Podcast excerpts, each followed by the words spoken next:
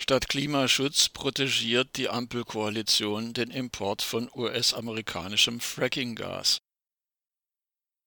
Schon zu seiner Zeit als Minister in Schleswig-Holstein 2012 bis 2018 protegierte Robert Habeck skrupellos den Bau eines LNG-Terminal in unmittelbarer Nähe des AKW Brunsbüttel im Chem Coast Park.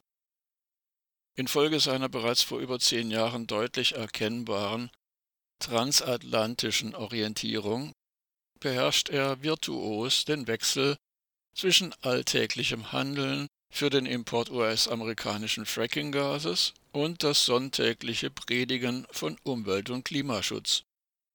Nun kritisiert auch die Umweltorganisation BUND den Baubeginn eines weiteren LNG-Terminals bei Wilhelmshaven.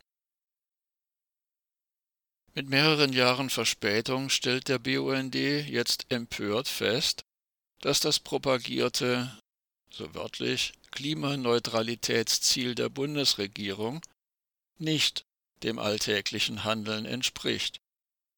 So erklärte Antje von Brok, Bundesgeschäftsführerin des Bund für Umwelt und Naturschutz Deutschland BUND, Zitat Der Bau des LNG-Terminals in Wilhelmshaven erfolgt, ohne das eigentliche Genehmigungsverfahren abzuwarten. Das birgt ein großes Risiko für den Umwelt- und Artenschutz in dieser einzigartigen Naturlandschaft. Die möglichen Auswirkungen auf das gesetzlich geschützte Biotop im Küstenbereich und die konkreten Bedrohungen für die Schweinswalpopulation werden vernachlässigt.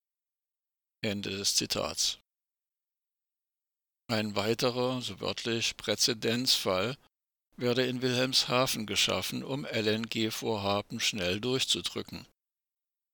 Mit dem geplanten LNG-Beschleunigungsgesetz hebelt die Bundesregierung laut BUND die auf dem Papier bestehenden hohen Standards zum Umwelt- und Naturschutz aus. Die Schutzgebiete in Nord- und Ostsee, wie beispielsweise der Nationalpark und das UNESCO-Weltnaturerbe Wattenmeer, dürfen nicht nur auf dem Papier bestehen, ihre Gefährdung dürfe nicht billigend in Kauf genommen werden.